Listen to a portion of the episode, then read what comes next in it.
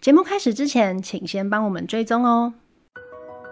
在这里做自己的新主人，从这里踏出最坚定的人生步伐。Hello，大家好，欢迎来到今天的野莓之地，我是孙孙医师。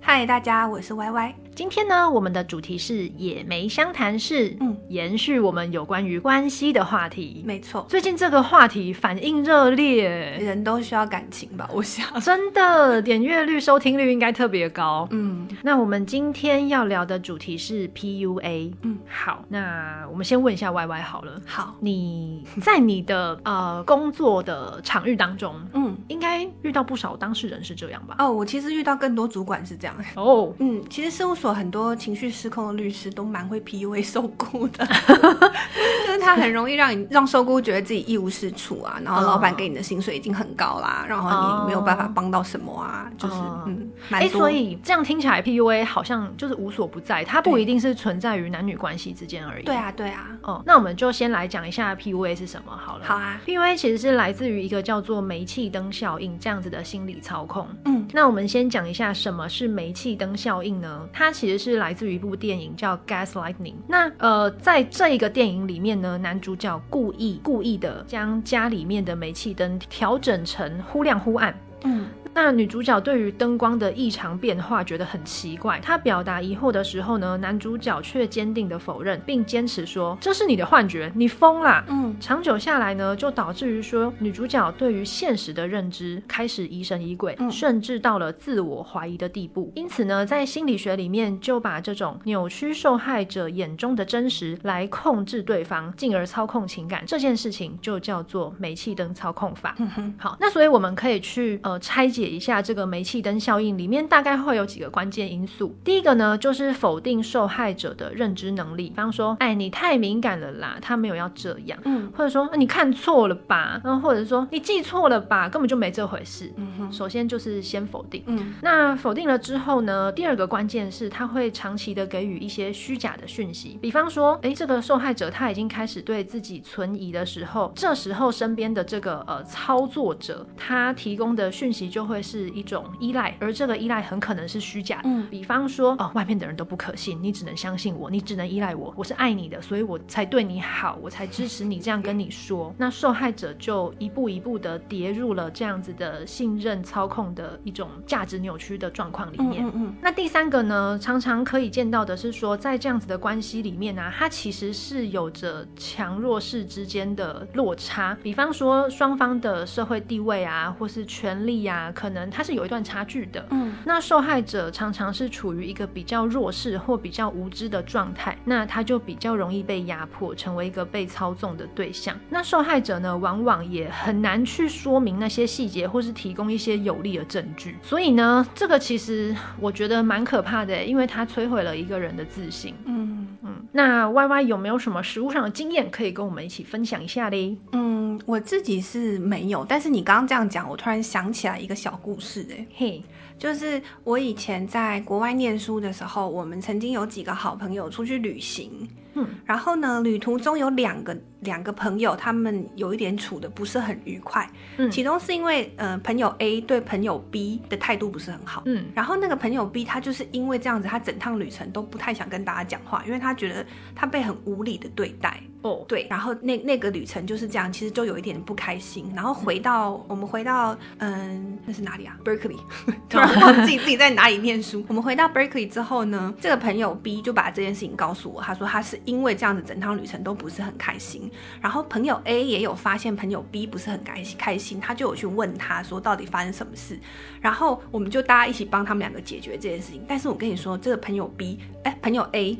我觉得他就是 gaslighting 的高手哎、欸、哦，怎么说？他完全否认他做过的所有事，他就是说朋友 B 太敏感，他不是这个意思，没有，他没有这么做，是你的错觉。嗯，但是还好，大家都嗯蛮自我，就是主观蛮坚定的，就是没有被他操弄。嗯、但是你刚刚讲那个就是否定你的认知能力，嗯，这件事情我觉得他就是他开始在 PUA。哦，我当下真的非常震惊哎、欸，因为我想说这件事情就是这么明摆着在眼前，你竟然敢说是大家的认知错了，所以他睁眼说瞎对对，他就是真的有人这样子。哦，嗯，我觉得蛮酷的。哎，那那也许呃，因为你们是一个团体行动嘛，嗯，所以他很快的就可以找出其他在场的证人。嗯，可是今天如果关系变成说是只有一对一的时候，他真的就是无能为力耶。对，没错，他没有办法提出任何证据去证明自己的呃经验是对的。嗯嗯，没错。嗯，那你刚刚讲的那个呃，gaslighting 这件事情，它发生在朋友之间。嗯，那其实这样听起来，很多的关系可能都会隐隐约约出现这样子的现象。这边举一个例子哦，就是刚刚一开头有提到，就是老板跟员工之间嘛。嗯，那这边有一个举例，就是说，比如说呃，有这个操控行为的老板呢，他会去贬低员工，嗯，然后不断的去增加这个人的 loading。即使他把事情完成了，也全盘否定他的努力，并且会言语上的刺激他说：“哈，你这么烂，这么没有用，你就算去别的公司也没有人要你，嗯、也会马上被开除的。嗯，只有在我这里我才会接受你，所以呢，你就只值这么低的薪水。”嗯，对，这个呃，这个我想可能是不是日常中很常见的，蛮常见的、啊，感觉老板说是这个话一点都不违和。哎、欸，我我现在突然想到，我们以前好像也有遭受过这种事、欸。哎，你吗？不是我啦，就是就是那个氛围好像会这样。哦，对对，就是你知道，我们已经在很很一流的 center 里面了。嗯。然后有一些老板，当然老板自己很优秀，但老板就会有意无意的传达一些讯息说，说你们就 under training 啦，你们就是还够格啦，你们这样出去真的是不行啊，没办法独立呀、啊，然后让让你就会对自己没有什么信心。嗯，那因为我们那个环境本来就很封闭，所以你除非你去问别的医院的人，不然你大概也不会知道人家大概呃，比如说啊，开刀开的都怎样啊，论文写到哪里呀、啊，或什么，嗯、就你没有跟。外院的人交流的话，你真的就是都会被卡在这个圈圈里面。你刚才讲到的那个重点就是很封闭的环境。嗯，其实我前一阵子看了很多关于邪教的影片，很多邪教都是这样来的哎，他们甚至会把那个嗯，就是宗那个宗教的起源地搬到一个，比如说在美国，他就会搬到一个非常非常偏僻，然后交通很难到达的一个地方。嗯，他就是隔绝所有对外界的一切联系。哦，嗯，你就是没有办法知道你在这个社会上客观的地位是在哪里。嗯，然后方便他操控你。嗯、对，然后久而久之，你就会开始呃，就是你开始怀疑自己，然后对自己没有信心，嗯、然后你就一直依附在那个权力者或者是施操作者的身上。嗯，就一切都是以他讲的东西为依归。嗯，那这个情形其实就蛮可怕的。嗯哼，我之前还有看过一本书，是那个日本以前很有名有一个天团叫 X Japan，你知道吗？哦，我知道，他的主唱也有参加过邪教团体。我知道，我知道。对对对，他我看过他出的那本书。嗯。他完全就是 PUA 的产物哎，他好像是他老婆拉他进去，对不对？对对对，嗯，他老婆也超 PUA 高手哎，对、嗯、对，我有看到那个，因为他这个事情好像还被做成纪录片吧？哎，对对对对，有对。然后他以前就是一个你知道那种很 rocker 那种、嗯、那个那个外形，然后很酷炫这样，结果他后来变成一个大叔，整个枯萎了。对，然后你就你光看他那个样子就知道，哎，他好像不太对劲。嗯，但幸好万幸的是，他后来醒过来了。嗯哼。然后就把这段遭遇告诉大家。嗯嗯，那我们刚刚提到了有关于职场啊，有关于朋友啊，有关于宗教啊。那回到我们今天一开始的主轴，那感情的部分呢？我相信，哎，搞不好有很多人身在 PUA 当中都没有自觉。哎，我觉得肯定很多的。像我们前几集不是提到恋爱脑的时候，嗯、我有说过，我有几个朋友其实深陷那种三角关系里面。嗯我觉得小三就是一个非常容易被 PUA 的角色哦。Oh. 嗯，我有一个朋友，他就是他遇到的情况，甚至是他明明其实他是小三，他们两个就是在交往，该发生的也都发生了。嗯，但是他竟然会因为男方灌输他的一些想法，嗯，比如说我就是有老婆的人，你有什么好吵的这种想法，嗯，他会觉得我没有资格，或者是我没有立场去跟他要求更多，oh. 我没有立场，没有资格去跟他谈一个平等的恋爱。啊，uh, 然后也没有立场，也没有资格去问他什么时候要跟他老婆离婚。哦哦哦哦，嗯，我觉得这就是这个就是 PUA，但是当事者可能完全不知道。呃，那这听起来就是呃，受害者这一方他在这样子的环境之下，他矮化了自己，对，然后他限制自己，以至于说他没有办法去好好的争取他应有的权利。没错，嗯，我觉得判断自己有没有被 PUA 一个很重要的点就是。对方有没有让你觉得你自己的价值是被贬低的？嗯嗯，这个我觉得蛮重要，因为有的时候在像我自己过去的恋爱关系里面啊，有的时候也是对方会告诉我说，嗯，应该说他给我的资讯会让我觉得，天哪，你是火星来的吗？就是那个资讯是当头棒喝，就是你怎么会这样想？然后我怎么我怎么跟你想的完全不一样？但是对方就是呃，男生给女生这个讯息，对对对对对，嗯、但是他嗯、呃，我不会把它归类在 PUA，是因为我觉得我们两个是对等的个体在交换讯息，嗯、并不是他单方面的跟我说你的那个想法就是错的，嗯、你会这样想都是你的问题。嗯，那我觉得如果对方有让你觉得你会这样想是你的问题的时候，嗯、这就是有 PUA 的成分在了。哦、嗯、OK，所以呃，自我价值的认定跟这两个人的地位到底有没有对等，这个可能是一个很重要的关键。对，但有的时候如果是在比较嗯脆弱的感情关系里面，这个很容易形成。哦，我说的脆弱指的是你们的感情基础不够坚定，然后你又觉得好像你会不自觉的去比较谁爱谁比较多，然后刚好又是你爱对方比较多的时候，这种关系就很容易形成 PUA。哦，嗯，因为你爱他比较多，你的地位就很容易被矮化。嗯嗯嗯，因为你怕他跑嘛。对，所以你就会很多地方处处让着他啊，或者是不敢不敢说出你真实的想法，或者是什么委屈都往自己肚子里面吞。嗯，那不是这种平等的关系去交流的话，很容易他说的话就是会造成这种权力依附的关系。嗯嗯，我觉得。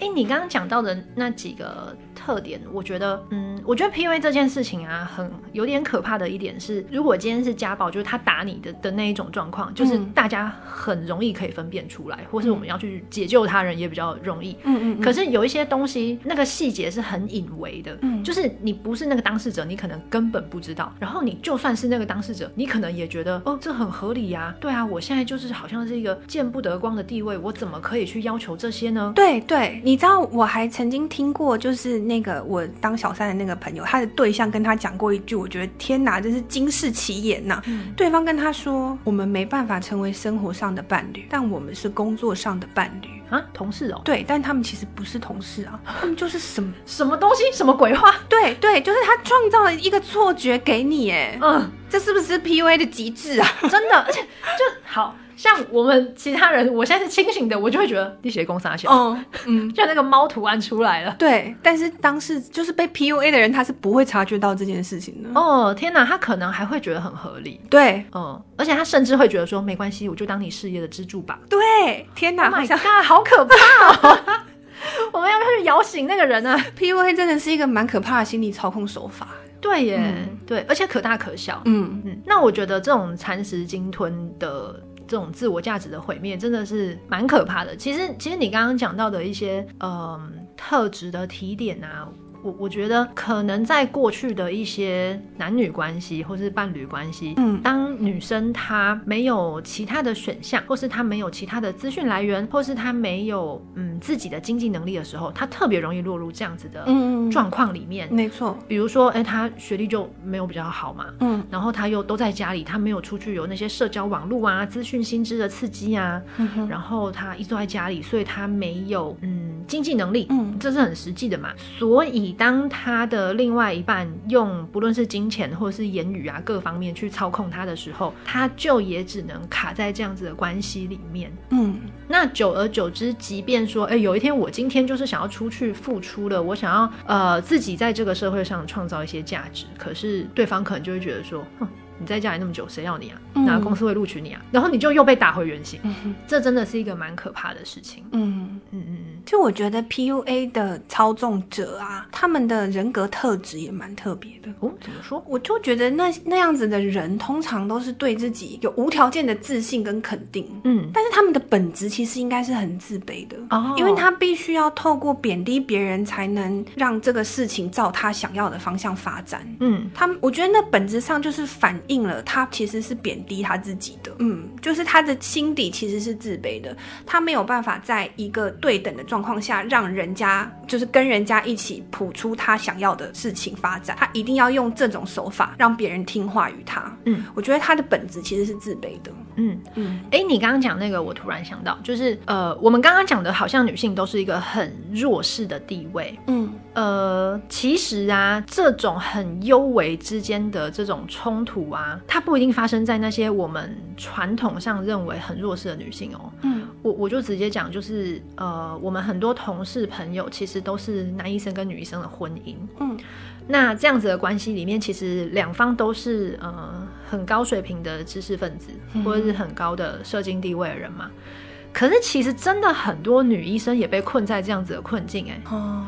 就是你知道有一些男医生，他惯性的劈腿，嗯，或是惯性的外遇，嗯，然后他可能回家就会说，我我没有办法，我就是很累，我就是很需要另外一个管道，嗯，然后或是像你刚刚提的那个鬼话也有，就是哦，我跟他只是什么什么关系，那我跟你只是什么什么关系，嗯，类似像这样也有，嗯，然后呃，就女生其实你看哦，她她可以，她有能力把自己过得很好，可是她却觉得说，哎，我怎么这么糟，我这么忙，我都没有。时间把小孩顾好，我都没有办法好好的跟他的公婆相处好，oh. 然后我也没有时间好好的看小孩的功课，然后呃我在整呃我在外面工作领域，我也不是说担起家里那个经济支柱的人，oh. 久而久之呢，这个女生其实她内心对自己的自信跟自我价值感就这样子慢慢慢慢一点一点的耗损掉了，嗯，然后我我上次看到一个更扯的，呃一个就是有人在树洞呐喊这样子，嗯、然后他就说，因为他。她就是怀孕之后，她其实身材就没那么吸引人嘛。嗯，那她又要喂奶，然后很疲倦，然后身材有一点点变形，然后老公不停的在外遇劈腿，嗯，然后公婆也奚落她，就说啊，你出去那个也没有赚多少钱，我儿子赚赚多少啊，你赚多少啊，你要不要不去上班算了，你就是在家里顾小孩就好了，嗯、啊，不然你这样子，我们都医生家庭呢，你这样小孩以后念什么书啊？然后呃，后来是就是这样子好几年喽，嗯，那某一年呢，对方。就说啊，好了，我看你要载小孩去幼儿园什么的。我送你一台车，这个女生谢天谢地。我说这什么东西呀、啊？你几个月的薪水你就买一台车给自己了，嗯，人家送你一台车，你在那边谢天谢地。所以我那时候其实我真的是觉得有一点心疼哎、欸，就是为什么你会把自己过成这样呢？我不是要去责备那个女生，嗯嗯、而是说今天我们都是我们都是父母的掌上明珠。我们进入了一段关系之后，我相信你也是一个非常有能力而且非常有抱负的一个人，嗯，可是却在这样子的关系。里面，他磨损了你的心智，然后把你变成如此的没有自信的一个状态。其实我相信，他要从那样子的状态回复到他过往意气风发，那个可能需要花很大很大的努力跟能量才回得来。嗯，对，所以我会觉得，我会觉得有一点心疼这样子的人啦。嗯，其实这故事也就是说，人类的社经地位跟心理成熟度不见得是成正比的。哦，真的，真的，嗯、对。所以以上就是呃，我自己所听到的一个朋友的案例啦。嗯，那我我觉得今天在听节目的各位，就是嗯，如果你现在有一些比较困扰的关系的话，也许你可以去拆解一下，你跟对方的关系到底有没有遇到我们刚刚上述讲的那几个特点。嗯，你刚才讲到就是拆解啊，我就想到说。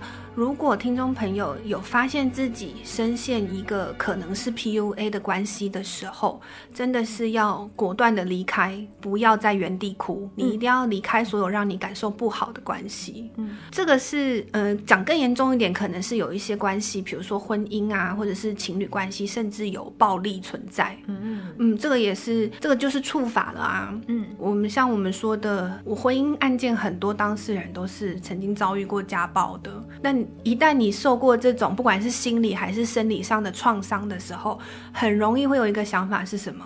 我真的这么糟吗？他为什么这样对我？嗯、可是你一有这个想法的时候，你就会越离不开这个关系啊。嗯嗯嗯嗯，他很可能会陷入一种哦，我就是。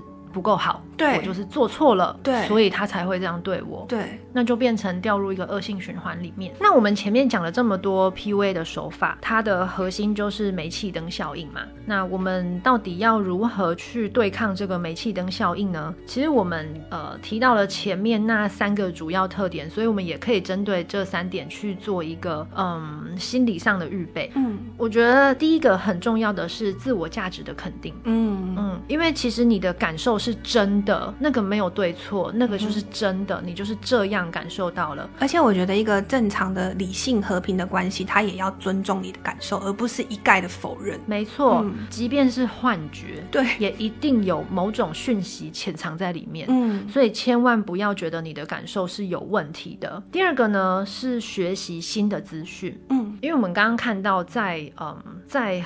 呃前面那个关系里面很重要的是说，他其实有点封闭，所以他没有得知到外面的资讯是什么。嗯，所以呃学习新知，知道这个社会的脉动，与时俱进，我想这个是很重要的。嗯哼。那在现在这样子嗯高度资讯化的社会，我想大家嗯应该相对以前的人们来说，应该更有管道可以去接近这件事情。嗯嗯。第三个呢是建立自己的支持网络。嗯呃，我觉得这个就是你要把你自己的生活过好，你可能有自己的朋友啊，你有自己的社交啊，你有自己的支持系统。嗯，那千万不要让自己断绝了与他人的联系，变成说哦，把自己框在一个不论是他人或自己创造出来的牢笼里面。嗯嗯，我觉得以上这三点是呃，作为一个人蛮重要的。三个可以努力的方向。嗯哼，好的，那以上呢就是今天有关于 PUA 的内容。那接下来呢，下一个环节就是我们的百宝箱以及梦游仙境的部分。嗯，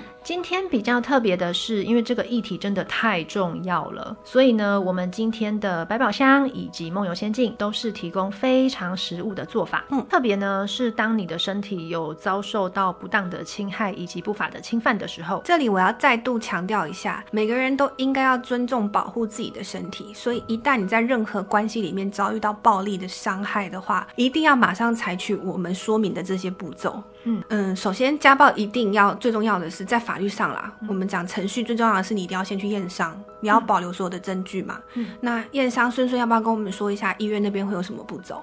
验伤其实我也遇过哎、欸，嗯，我以前还在守急诊室的时候啊，其实也遇过这种哎、欸。然后我觉得可以把它分成两个大类，一个就是验伤，就是身体的那种验伤，嗯，然后另外一个是性侵，因为性侵走的流程有点不一样，嗯，那我们先讲身体的验伤，这个蛮常见的，就是什么打耳光啊，然后。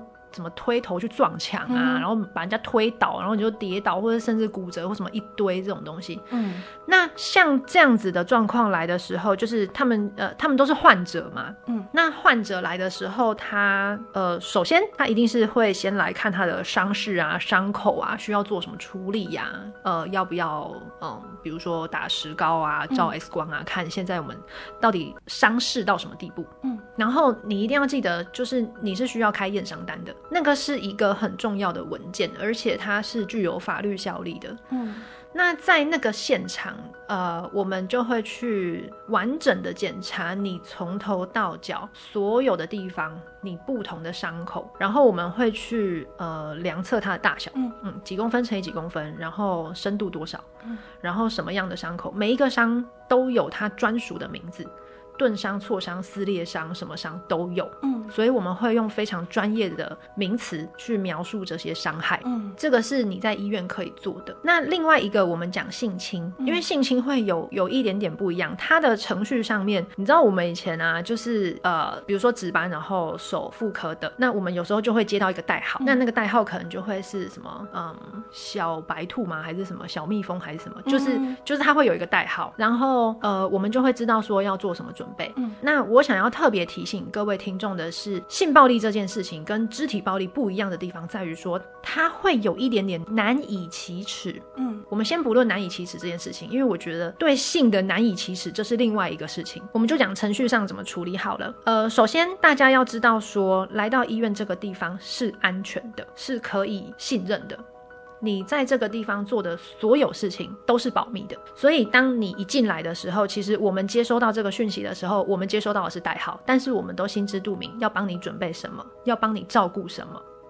然后你进来医院之后，你就会被带到一个我们准备好的、布置好的一个可以让你感受到一些温暖跟安全的地方。那在那个地方会有女生的医生、社工师，甚至是女警的陪同。嗯，然后我们就会去做一些检查跟采样。那除了包括比方说身体、皮肤、指甲缝这些地方，我们会去做采样之外，当然也会有一些比较偏私密处地方的采样。嗯。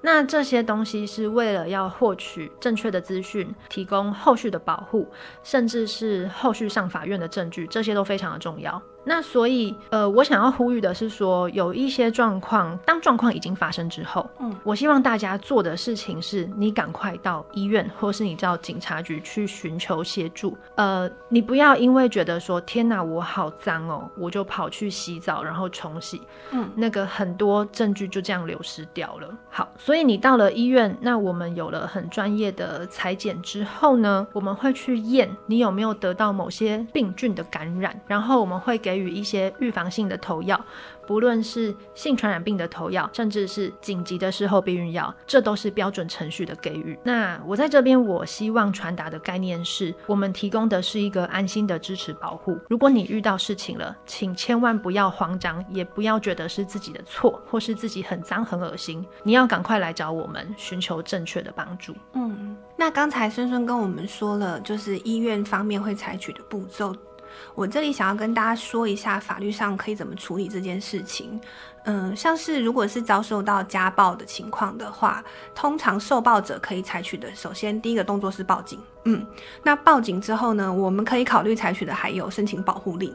但是保护令其实种类蛮多的，有紧急保护令、暂时保护令，还有通常保护令。紧急保护令是针对现实、及时的迫害，比如说你就正在被打，然后你去报警了。那紧急保护令只有检察机关可以申请，被害人自己是不能申请的。所以就是你一定要去报警，然后由警察提出，最快四个小时之内就可以合法了。嗯嗯，这是紧急保护令。但是紧急保护令跟暂时保护令都只是弥补通常保护令申请的空窗期，嗯，因为通常保护令要开庭，要给双方陈述意见的机会，它才会下来。因为保护令的内容有很多，比如说禁止施暴啊，禁止通讯啊，那不是每个保护令的内容都一样，所以它一定是要开庭审理的。那开庭审理之前这段期间，你可以用紧急保护令或者是嗯暂时保护令去填充那个时间。嗯、那如果说通常保护令下来之后，这两个保护令就会失效了。嗯嗯，那嗯再来是保护令是对你人身上的。一个保护，如果说是关系的话呢，民事上施暴绝对是一个可以提起离婚的事由。嗯。嗯，那离婚的诉讼，这个我们未来如果有机会的话，可以再跟大家分享一下相关的案例。再来是刑事上伤害罪也是可以提起的，甚至是重伤罪，就要看刚才孙孙那边说到的验伤单上面开了什么。嗯，那还有你实际遭受到的伤害是哪些？嗯，这个就是伤害罪是可以提出来的。那伤害是有告诉期间的哦，告诉期间是六个月。六个月的意思就是发生伤害之后六个月内你如果没有去提告，你就会丧失告诉权。OK，嗯，这个要注意。所以你不要轻易的，就是当这件事情过去了，那个、你要知道自己的权益在哪里。真的，这个资讯真的太重要了。嗯、我我想要多补充一个，就是我们刚刚讲说那个裁剪嘛，嗯、哼那个裁剪啊也是有时效性的，因为如果对方呃，就是如果你身上留有对方的体液、嗯，唾液或是精液，嗯、或者是你身上有抓到他的皮肤、嗯、等等，嗯，那些是有时效性的，基本上大概超过七十二个小时就。就会有一点难采样了，嗯，所以奉劝真的遇到状况的时候，一定要赶快去做处理，千万不要姑息了对方，嗯哼。另外，想要再提醒大家的是，刚才提到的对抗煤气灯的效应有三个做法嘛。第二个跟第三个做法分别提到要去勇于吸收新知，然后要建立自己的支持网络。这个指的是，嗯，大家要勇于去，比如说上网 Google 自己遇到的情况，或者是跟亲友分享自己遇到的情况，并不是在同温层里面去针对自己，比如说过不去的地方，嗯，一直鬼打墙。嗯嗯，我们其实很鼓励大家。把你自己现在遭遇到的情况提出来讨论，寻求客观的或者是实物上的帮助。嗯嗯，哎、欸，我觉得这一点很重要，求救要去跟对的对象求救。没错，就有一些你知道被劈腿的女生就一直追着她男朋友问说：“你到底爱不爱我？为什么我其他人都说什么？”结果你又掉入了那个循环里面。没错，没错，这很重要。所以呃，野莓之地也是有这样子的一个角色，可以提供大家一个温暖又安全的地方。嗯。如果各位听众有任何状况需要一些协助，或是有一些心里的话想要说出来的话，也欢迎私讯给我们野莓信箱，或者是私讯给 YY 讨论也都可以哟。没错，欢迎。好的，以上呢就是今天野莓相谈室各位 Apple Podcast 还有 Spotify 的听众，谢谢你们陪伴我们至今，也欢迎你们留下五星好评、追踪按赞哦。那我们今天的野莓相谈室就先告一段落啦，我们下个礼拜再见。拜拜。